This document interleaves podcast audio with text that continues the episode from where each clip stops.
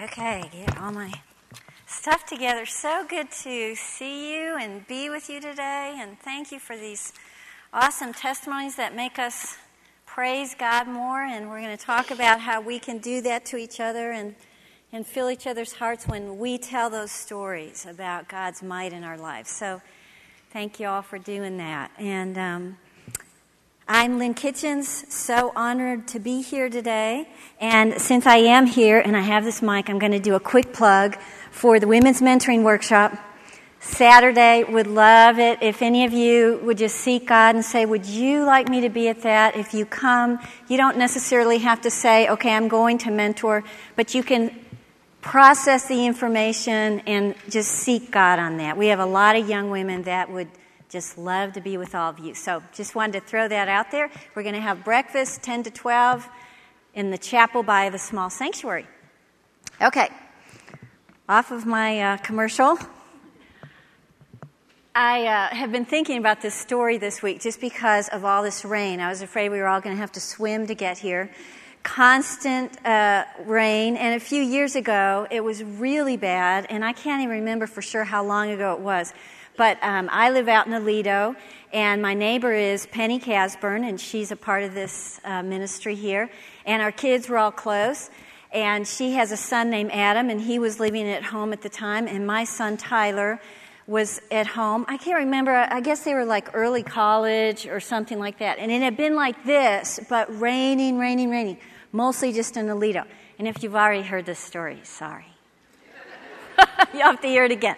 Anyway, so I drive up, and our driveway is next to the Trinity River, which has come up over Kelly Road and over most of our driveway. And so I'm going to be real smart and go through a field that comes up back around the Casburns. So, of course, immediately we just, you know, my car sinks into the field. So Tyler hops out, and I have Adam with me for some reason, and they say, We're going down to look at the river.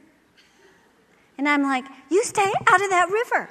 This is what people talk about when they just get swept away. And I, they go, we're just going to look at it. And I said, okay, just be careful. Go up to my house, start cooking dinner. The phone rings, and it's a friend from Colleyville. And she is calling to say, wow, I'm watching the news, and they said Aledo is so bad. And I go, yeah, it's really raining. She goes, yeah, they're showing these two boys on the news that are in the river and they're saying how dangerous it is. And I'm there stirring you go, I cannot believe that. I can't believe some mothers, two children, are down in the river. And then I, I, it was slow, but all of a sudden it hits me and I said, Were they big boys? she said, Yes, they are. And I throw the phone down go running down this hill, can't get down my driveway, so I'm sc- screaming Tyler's name through the woods. And by that time, he and Adam had gotten out of the river. They actually didn't get totally into it. They were doing that thing where you hang on a tree and it's coming under you. So I'm yelling his name, and I'm yelling Tyler, Tyler, and someone yells, He's swimming up the driveway. So I'm glad none of us had to swim to get here. That was a very small trial in my life. Today we get to talk about the mighty trials in our life and how God is mightier yet to overcome them. And I was so excited. Like Nancy said, Psalm 18. How awesome to have this for future trials in our lives and to apply it to what's going on in our life right now. This is a praise song about God's deliverance. And when we read the intro to it, we see that David sang these words to God. And I sort of want to know did he memorize it? This is a lot of words. There's no choruses that repeat themselves. This is, this is hard. But however he sang it, I believe it came from the depths of his heart.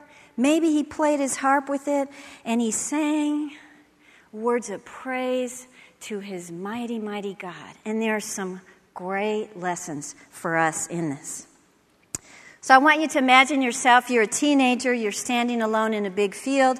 Standing across from you is a giant man, nine feet, nine inches tall, covered in armor, holding a spear and a javelin and a sword, and the head of that iron spear itself weighs 15 pounds. And he's standing right in front of you, and he doesn't want to be your friend. He wants to kill you. And all you've brought is a staff, a slingshot, and five little stones. And as you're contemplating this, this man giant named Goliath is mocking you and cursing you and says to you in a very deep and angry voice, Come to me, and I will give your flesh to the birds of the air and the beasts of the field. What would you do as a teenage girl standing in a field?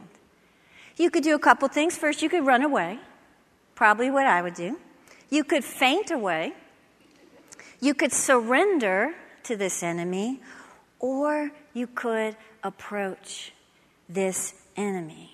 And we realize when young David faced this gigantic foe, he did bring more than some stones and a slingshot because he looked at Goliath. He had to look up. And he said, You know, you come to me with a sword and a spear and a javelin, but I come to you in the name of the Lord of hosts, the God of Israel, whom you are taunting. So on this day, the Lord will deliver you into my hands, for the battle is the Lord. On your outline, when young David faced a trial of mighty proportions, he brought along his faith in a mighty God. He trusted in his deliverer. That was his secret weapon. And with one quick motion, David killed that giant Goliath with one single stone to his forehead. And just thinking about this story always makes me think I want to face the Goliaths in my life with that same courage and with that same confidence. And the Goliaths in our lives are those dark days, those hard circumstances, those impossible people or impossible situations that come along in our life and get in our path. And on your outline, when we find ourselves facing a mighty trial, we have those same four choices. First, we can run away. And what that means is we just decide to walk away from God and seek other ways to have a remedy to this trial in our life. We go to others, we leave our faith behind. Secondly, we can faint away. We get so overwhelmed when we look at it that we become helpless and we become hopeless. We can surrender, give up, and allow the trial to defeat us spiritually and emotionally. Give into it. Or we can be like David, standing tall, standing strong, looking at that nine foot, nine inch, gigantic trial in our life, and we can decide, I'm going to approach it in faith. Faith in my mighty God. And I say in my heart, God will deliver me. The battle is the Lord's. So, how do we get there? How do we get to that place of faith? How did David get to that place of faith? And we have to realize this is a place God expects us to go.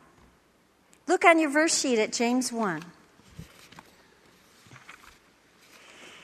Blessed is the man who perseveres under trial, because when he has stood the test, he will receive the crown of life that God has promised to those who love him. And that's just a special reward when we meet face to face with Jesus for those of us that have endured and persevered through trials. And we know from reading this that David faced many other hard trials after Goliath. He was to be king of Israel, God sent Samuel to anoint David to be king, and of course, there already was a king, King Saul. So that didn't sit very well with him. And his jealousy overtook him, and he would try to pin David to a wall with his spear. And then he spent years chasing David in the wilderness. He lived like a nomad. He had to live among many pagan nations. He had to leave his wife, Michal. He had to leave his best friend, Jonathan, behind. Both happened to be Saul's children left those people behind. And he lived a lot of his time in caves. And I have a picture of uh, En Gedi, which is one of the areas David lived. I got to be here a few years ago. Okay, that doesn't look real fun. we walked along it, and at the bottom there was there was some trees and stuff. But the minute you started climbing, which you knew that's what David had to do to survive, this is what it looked like. That story of David coming into a cave and Saul not knowing he's in there and comes in, this is the area that that would have happened in. We could hardly walk around in our tennis shoes. And I'm like, how did they climb these kind of things? This was his life. And he was always running from hostile nations and the Philistines.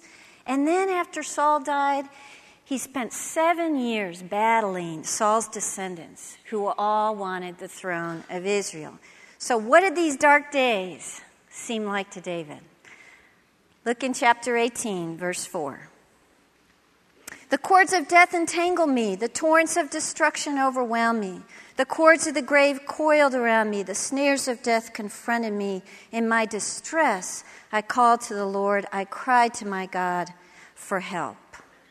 I think David's trials were physical, they were spiritual, and they were emotional. They were physical because just take a look.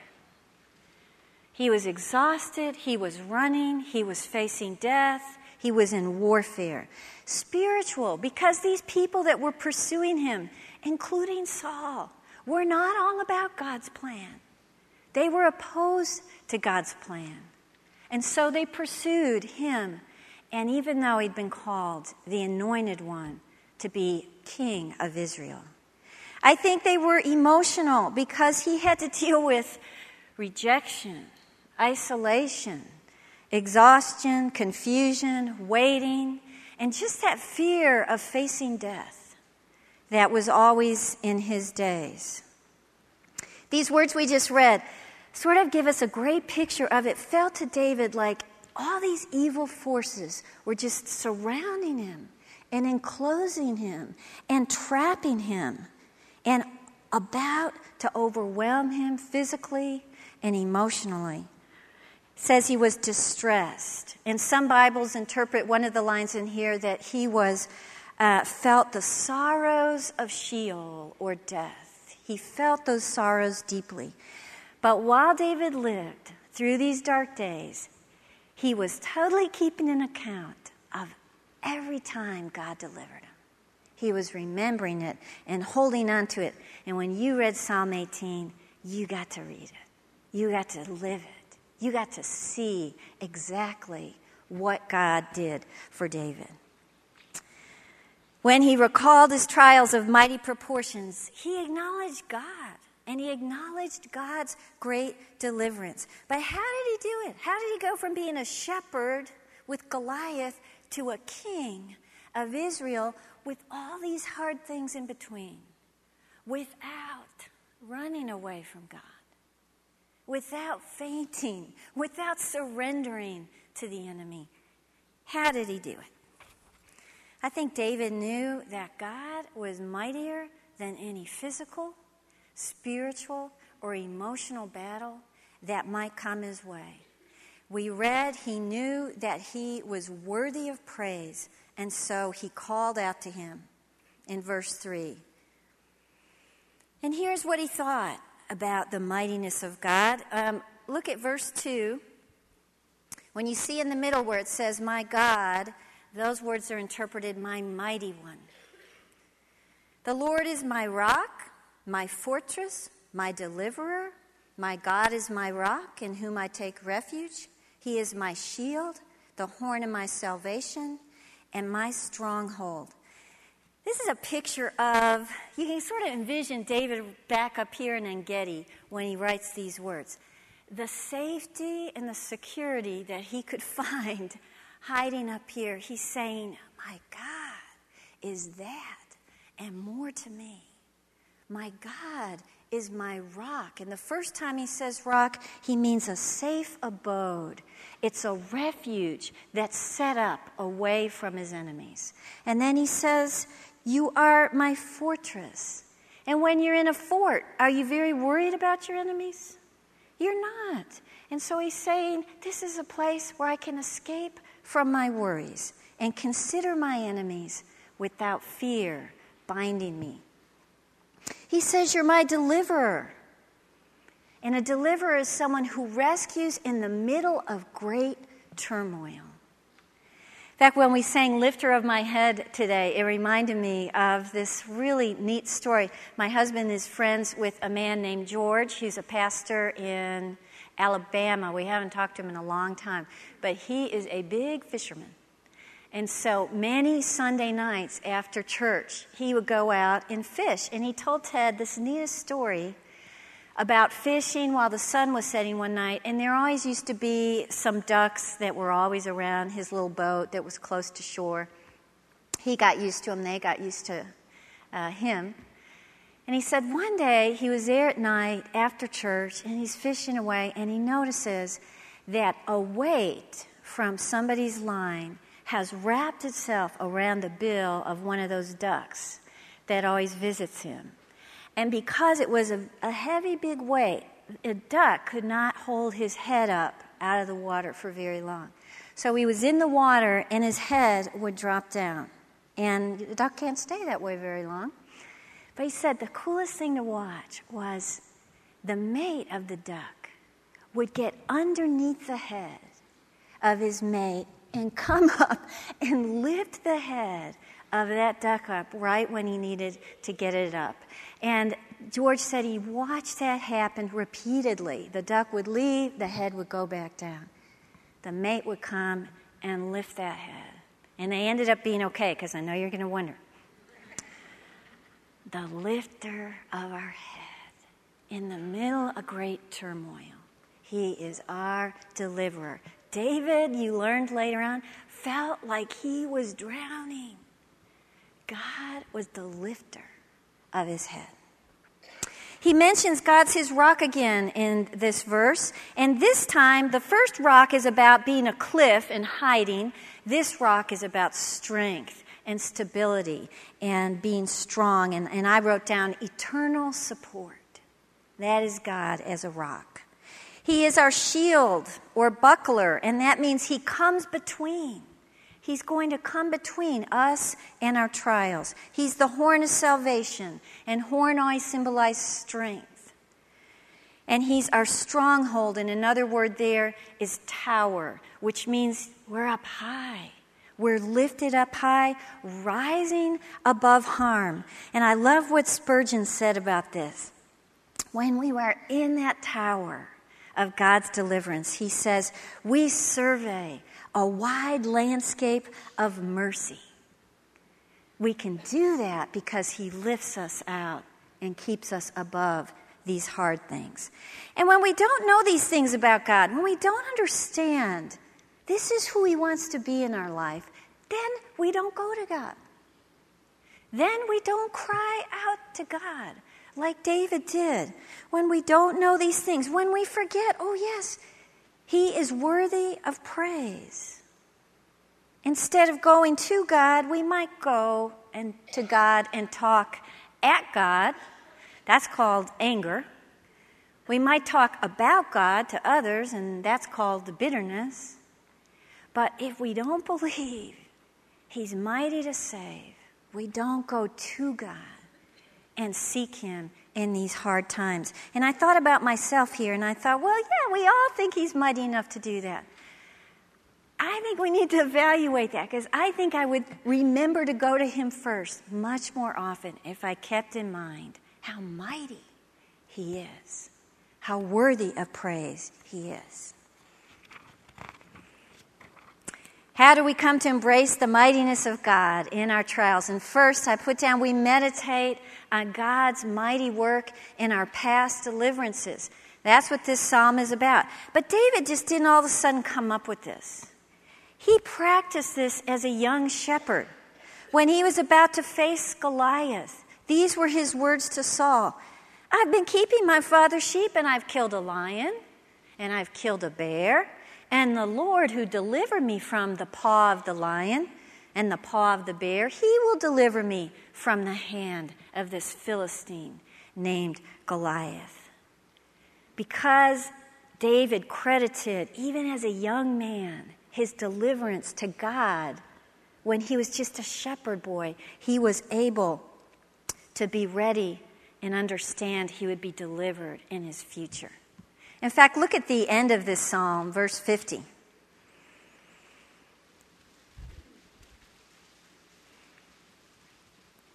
David doesn't say here, oh, yes, he gave his king great victories. What does he say?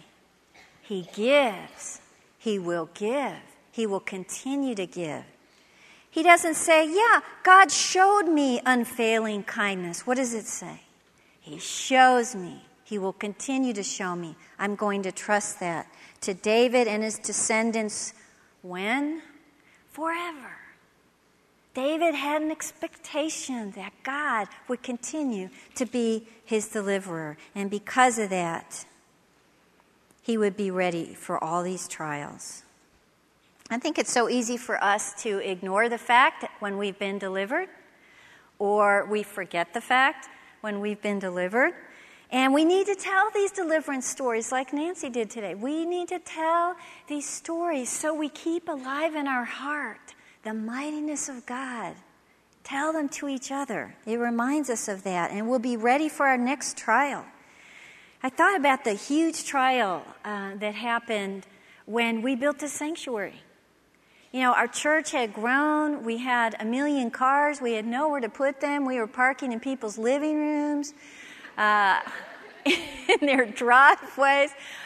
Uh, they weren't very happy with us, and I don't blame them. They were unhappy. And so then when they hear now they're building a giant building, guess what? That unhappiness grew, and we were in a bad situation. So we had a neighborhood who didn't want us here anymore.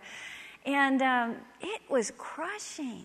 I just know the leadership agonized and prayed over it. It was such a hard trial. And uh, Ted, my husband, he probably agonized over it more than anyone. He could not stand to get to work looking around thinking that these neighbors not only weren't here but were angry with us. And he wept about it and prayed about it. And uh, this is why I'm telling this story because I want to tell about the mightiness of God. Uh, there were some neighbors that were the most vocal, and um, they would sometimes sit on a little wooden bench in their front yard and just let you know they weren't very happy with this new building. And Ted was even specifically praying that he could be friends with them. That was the last thing on their mind. It would have taken a miracle from God for that to happen. One day, one of them called and had a need. And I just can tell you how fast Christ Chapel, everyone in the church was over there, getting them food, taking this, fixing an apartment for their relatives because of this hurricane in Houston. It was amazing. And the day came when she came walking into this church and gave Ted a big hug, and he was in shock. It was the most huge answer to prayer. And not long after that, the other woman wrote a note and said, Let, Let's have some forgiveness here. And her life in the Lord has totally changed. She's here all the time. In fact, I, was, I said to Ted, Can I tell this story? And he said, Hey, I talked to her today about three times on the phone. Go ahead and tell. And they meet and they talk. That was the mighty hand of God. And here's the neat ending to the story. Ted noticed that wooden bench was broken down. And so he said, Would you like us to fix that bench? And she said, I would. And wonderful James Burr grabbed that bench and fixed it, and it's sitting back in her front yard, but she is not in it. She is involved in spiritual things. She is thankful for our church. And every time we drive by that bench, I say, that is a sign of the deliverance of God sitting out front. And I think that's what she thinks when she sees it too. Tell these stories. David not only did that as a shepherd while he was running around, climbing, while he was in war, while he was in hardships, he continued to tell of the might of God. And so these next few verses, these are the ones we read. They're called the Magnificent Theophany which means when a theophany is when God appears to man. And so David takes all his adventures, all his deliverances, and puts them into one story. He uses a storm as an example, maybe because there were lots of big storms in the east. Maybe he was thinking about when God delivered um, the Israelites from the Egyptians. And there was his might displayed as he lifted them out of that situation with the parting of the Red Sea. And anyway, he does it very poetically. And um, I want us to look at that. So look at verse 6. And I wanted to mention he is, he is actually saying here that God, um, his movement even affects all of nature and God is going to affect anything that gets in his way, that is opposed to his plan. I think David's saying God will turn the universe inside out for those he decides he wants to deliver. And in David's case, he felt like he was drowning in deep waters, and his cries rose to the ears of his mighty God. Look at verse 6. In my distress, I called to the Lord. I cried to him from his temple. He heard my voice. My cry came before him into his ears. The earth trembled and quaked. The foundations of the mountains shook. They trembled because he was angry. Smoke rose from his nostrils. Consuming fire came from his mouth. Burning coals blazed out of it. Now, what I'm going to do is take one word to kind of summarize what each was happening in these verses. And on this one, this is just all about the anger of a mighty God. And it shows that his words are purifying, his words are powerful. He is angry because he has a faithful follower who is being unjustly assaulted, and it makes God angry. David was to be king of Israel. God chose him to be king, and God speaks, and his words are like fire when we read these verses. It's scary to read these verses. Uh, look at Jeremiah 23 on your verse sheet. Is not my word like fire, declares the Lord, and like a hammer that breaks a rock in pieces? His words purify, His words are powerful. And I thought about Jesus. And I thought about the power in his words. He could just speak a word and someone would be healed. He could speak a word and evil spirits would have to depart. He could speak a word and nature would have to do his bidding. I thought about when he was in the garden and they were coming to capture him. And he turns and he says to some of the guards, I think this is in the book of John, Who are you looking for? And they say, Jesus of Nazareth. And he says, I am. I am him. And with those words, those guards hit the ground, said they fell to the ground. The power of the words of God. He speaks for us today. Romans 8 tells us God is still speaking for us. It says that He is interceding for us with groanings too deep for words to express. Yay, He's mighty, and I'm glad. And then David goes into the actions of a mighty God, and this is when I'll give you one word. First, verse 9 He parted the heavens and came down. Dark clouds were under his feet. And this is the storm is near. God is in the storm. He's going to deliver. The heavens bow down at the majesty and glory of his appearance. And under his feet, the dark clouds are interpreted a deep gloom. And here's the best thing I read to describe it When God's indignation rages, the somber gloom of judgment attends his steps. The word here is judgment. That's what's about to happen. That's what that verse is about.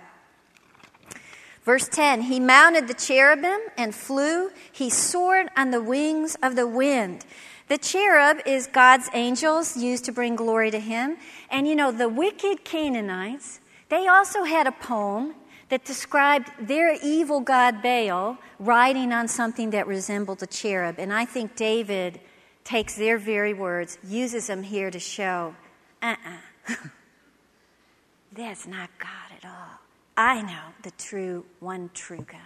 And so he envisions this picture of God coming in. And here's what else I like when God is entering with his angels, this is a heavenly scene, but he's coming in on the wind, which is an earthly scene. And I think together they both are saying, We are both submissive to the one true God, doing his bidding they submit to his authority. So the word is authority. Verse 11, he made darkness his covering, his canopy around him, the dark rain clouds of the sky. And this refers, this darkness, to the hiddenness of God. That's the word we're looking at. And that means we can't completely understand him. We are his creatures, he is the creator. So when he comes in judgment, we can't always entirely understand it. It's hidden, it's a mystery to us. Look at verse 12. Out of the brightness of his presence, clouds advanced with hailstones and bolts of lightning. The Lord thundered from heaven. The voice of the Most High resounded. He shot his arrows and scattered the enemies, great bolts of lightning, and routed them. The brightness here, unlike the darkness, this represents God's holiness. And in his holiness, he comes to confront those adversaries of David those enemies that are opposed to him, and you see him shooting arrows, and those represent punishment. So the word, this verse is about punishment. And when he does this, the enemy scatters.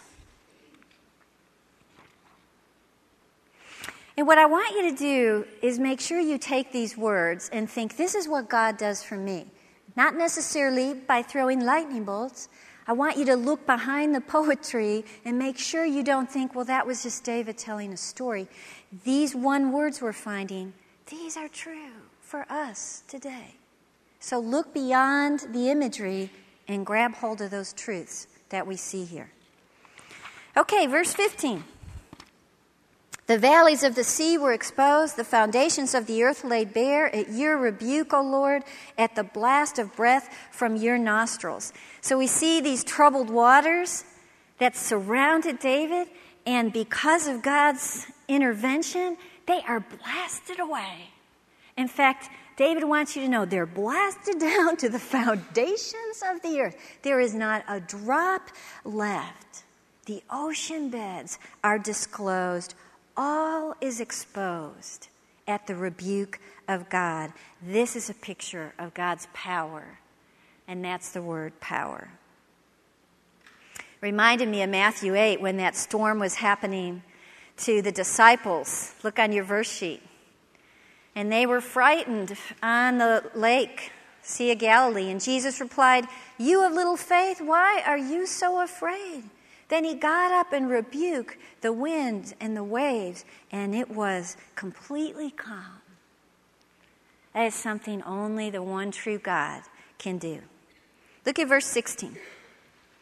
He reached down from on high and took hold of me. He drew me out of deep waters. He rescued me from my powerful enemy, from my foes who were too strong for me. They confronted me in the day of my disaster, but the Lord was my support. He brought me out into a spacious place. He rescued me because he delighted in me. Now, I love these verses a lot because when we look at these other verses and we're thinking judgment, punishment, darkness, uh, authority, power, you know, we're overwhelmed with who God is. We're overwhelmed with His holiness and His power. But our mighty God is also our mighty Father. That's what these verses show us. He loves us. He rescues us. That's your next word. Personally, out of our distress. He delivered David from that which would certainly defeat him. In Canaan, if you talked about deep waters, they would be referring to false gods. And I think David used these words as well to show that God is superior to your false gods. In fact, He can stoop down, and any enemies that you think are as strong as God, He can just lift up and do whatever He wants. The dark waters do not frighten God or stop God. And then I love that He says, He set him down in a spacious place. Okay, look up here.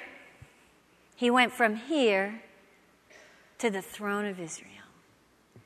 God picked him up from his cramped quarters and set him on the spacious place, the throne of Israel, where once he felt enchained and trapped, he now feels freedom and security. And don't you know what that feels like? You've been in some dark places when God delivers us, it's like we're free again. We have that exciting feeling of the peace and joy of God. Here's what Spurgeon says God doesn't leave his work half done. Having routed the foe, he leads out the captive to liberty. And then he says, Large indeed is the possession and the place of the believer in Jesus Christ. There is no limit to his peace. It is spacious. There is no bound to his privilege. It is open, it is expansive. I thought a little bit about uh, Corrie ten Boom here when, you know, she was um, a Dutch woman imprisoned in the Nazi concentration camps.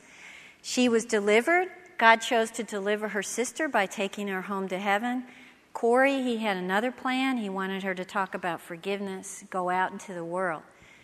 She talks about in her book at some place how when she was taken out of her cramped, filthy, horrible quarters and set free by an act of God, she woke up the first morning. I guess someone took her into their home, and she said, The feeling of clean white sheets almost overwhelmed her. She was so used to feeling trapped and surrounded. And I thought that's what it feels like when God comes to deliver us from trials. We see God's free grace when He says, He rescued me because He delighted in me. What a mystery! How He delights in us. But isn't that our greatest joy? We meditate on God's deliverance in our lives to remind us of his mightiness. And you might circle that word meditate. Do you think David could have come up with these incredible realities of God just maybe having coffee and a bagel one morning? No. We have to meditate. We have to pray. We have to go to God. We have to think about who God is. Secondly, on your outline, we meditate on our calling to be servants of God. This is another way we grow into understanding His mightiness. When we make ourselves out to be like little gods, and we design our world to revolve around us, so pretty soon we lose sight of the mightiness of God, and we start looking at the mightiness of moi. And God gets smaller and smaller. But look at what David says. Turn back to the very front of Psalm 18. Look in the title there. For the director of music of David, the servant of the Lord. We meditate on our calling that we are servants of the Lord. Look at Ephesians 2:10. We are God's workmanship, created in Christ Jesus to do good works which God prepared in advance for us to do. When we live out our calling, knowing who we are and why we're here, then we can understand how great God is and we treasure it. We love it. Okay, when we read these next few verses, which you've read about David talking about himself, we think, whoa, did he really see himself as a servant? He seems pretty cocky. What's the condition of his heart? And this is an important question because I really believe the condition of his heart is what helped David endure these years of dark and difficult days. So if our heart is mighty in the Lord, we will find strength to endure these hardships. Look at verse 20. The Lord has dealt with me according to my righteousness, David says. According to the cleanness of my hands, he's rewarded me. For I've kept the ways of the Lord. I haven't done evil by turning from God. All his laws are before me. I have not turned away from his decrees. I have been blameless before him, and I have kept myself from sin. The Lord has rewarded me according to my righteousness, according to the cleanness of my hands in his sight. David is not saying here that he has a sinless heart. He's saying he has an obedient heart. He's saying he has a heart that is committed to the ways of God. He is saying that he has purpose in his heart to walk away from the things that will turn him away from the one true God. And he's saying, I'm not keeping the law just for the sake of my self righteousness. If you read in these verses, he says, I'm keeping the law so that I will not turn away from my God. I know your ways are perfect, and I have purposed my soul to follow your ways. And God enables all his servants to pursue godliness in this life. So I kind of summed up David's thoughts here. The one who does the will of God will experience the help of his God in adversity. And then in this way, God sort of lets man choose the pattern of how he's going to deal with him. And that's what David's talking about in the next few verses. To the faithful, you show yourself faithful. To the blameless, you show yourself blameless. To the pure, you show yourself pure. But to the crooked, you show yourself shrewd. You save the humble, but bring low those whose eyes are haughty. So on your outline, the humble heart is a mighty heart. The first one was the righteous heart is a mighty heart. The humble heart. If David was bragging or saw himself as bragging, I don't think he could have written the, that verse there. And he continues to give God the credit for anything good and righteous and strong in his life. Look at verse 28. You, O Lord, keep my lamp burning. My God turns my darkness into light. With your help, I can advance against a troop. With my God, I can scale a wall. And so the third heart is a thankful heart, is a mighty heart. A heart of praise is one strong heart. And that's one thing our praise team has been telling us for years. When we have a heart of praise, it's amazing the victories we can see when we are with God. Now, I love the Gaither song, these words Praise the Lord for the cords, like David talked about, the cords that seem to bind you, they serve only to remind you. They drop powerless behind you when you praise Him. And I think we don't have time to get into this a lot, but we also praise God and we find victory even if we don't understand the whys and the whats of our trials. Even if we continue to praise God when we're not getting it, when we don't understand it, if we figure out, I'm going to continue to praise God, we can find victory. Our mom's group is doing a book by Joni Eareckson Tada, and you all know about her. She was 17, was with friends and diving and broke her neck, and she's uh, been paralyzed her whole life. She's probably, I don't know, 50s or 60s now. And um, he first would talk at God about her injury, telling him what he should be doing in anger. And then she talked about God to the people around her. Why would he do something like this to me? And then she decided to go to God. And she did. And guess what? Even though she's still in her wheelchair, he delivered her. She sings his praises. She's delivered from her distress. She's delivered from those chains that seem to bind her because that God finally could speak to her. I have a plan for you. and I'll do it with you. And you can do it. And one day with me, you'll be out of that wheelchair. She's still praising God.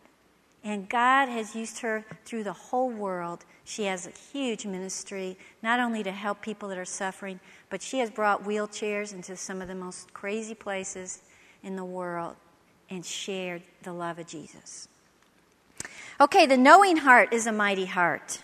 The heart that knows the character of God. And we're out of time, but in verses 30 through 36, he tells you that God is perfect, the word is flawless, he's a protector. He knows that he is his refuge. We have to know the character of God. He is our help and our provider. I love the last few verses here when he talks about he makes my feet, he takes my hands, he takes my arms. He goes through the entire body. And it's a picture of the fact that we are in total control with God. We wear a total armor, there's no chink in our armor. Now look at verse 35 with me. You give me your shield of victory, and your right hand sustains me. You stoop down to make me great. And the better interpretation of that word stoop is gentleness. David is saying, God, your gentleness, your gentle compassion, that's what makes me great. Our hearts need to understand He has compassion if we are going to get through times of turmoil. And on your verse sheet, I've listed about three verses you can look at later that tells you about the gentle love of God in your life. And then the last mighty heart, the loving heart is a mighty heart. And when I say that, I don't mean the loving heart that you go around loving people. I mean you are in love with God. The loving heart, the heart that loves God, is a mighty God. If we only love God a little, we're going to have a weak little heart. Look at verse 1 of chapter 18.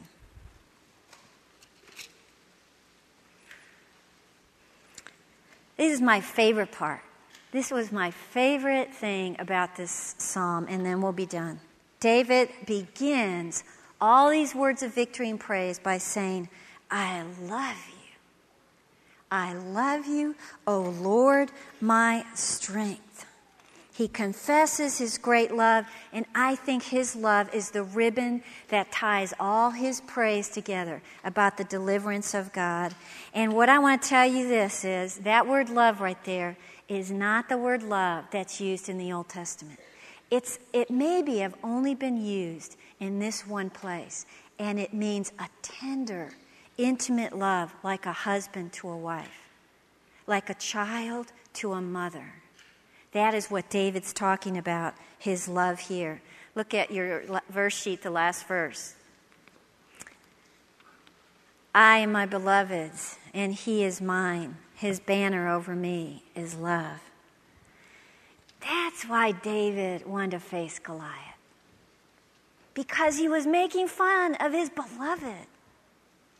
That's why Peter wept when he denied Christ, because he loved him.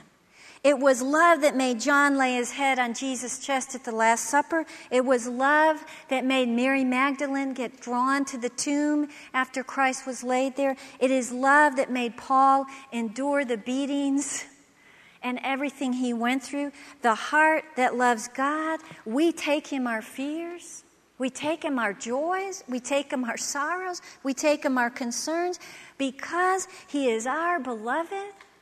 He is mighty to save, and we have that reality alive in our heart that loves him. And so when those Goliaths rise above us, we persevere because the battle is the Lord's. The battle belongs to our beloved. Let me pray. We love you, Lord. We give you all praise and glory for who you are. And just remind us every day, Father, the battle is the Lord's. We are yours. You love us. You equip us. And we want to give you praise and glory for that. We pray all this in Jesus' holy name. Amen. Thank you, Lynn. We are in need of a cleanup committee here after Bible study. If that is something that might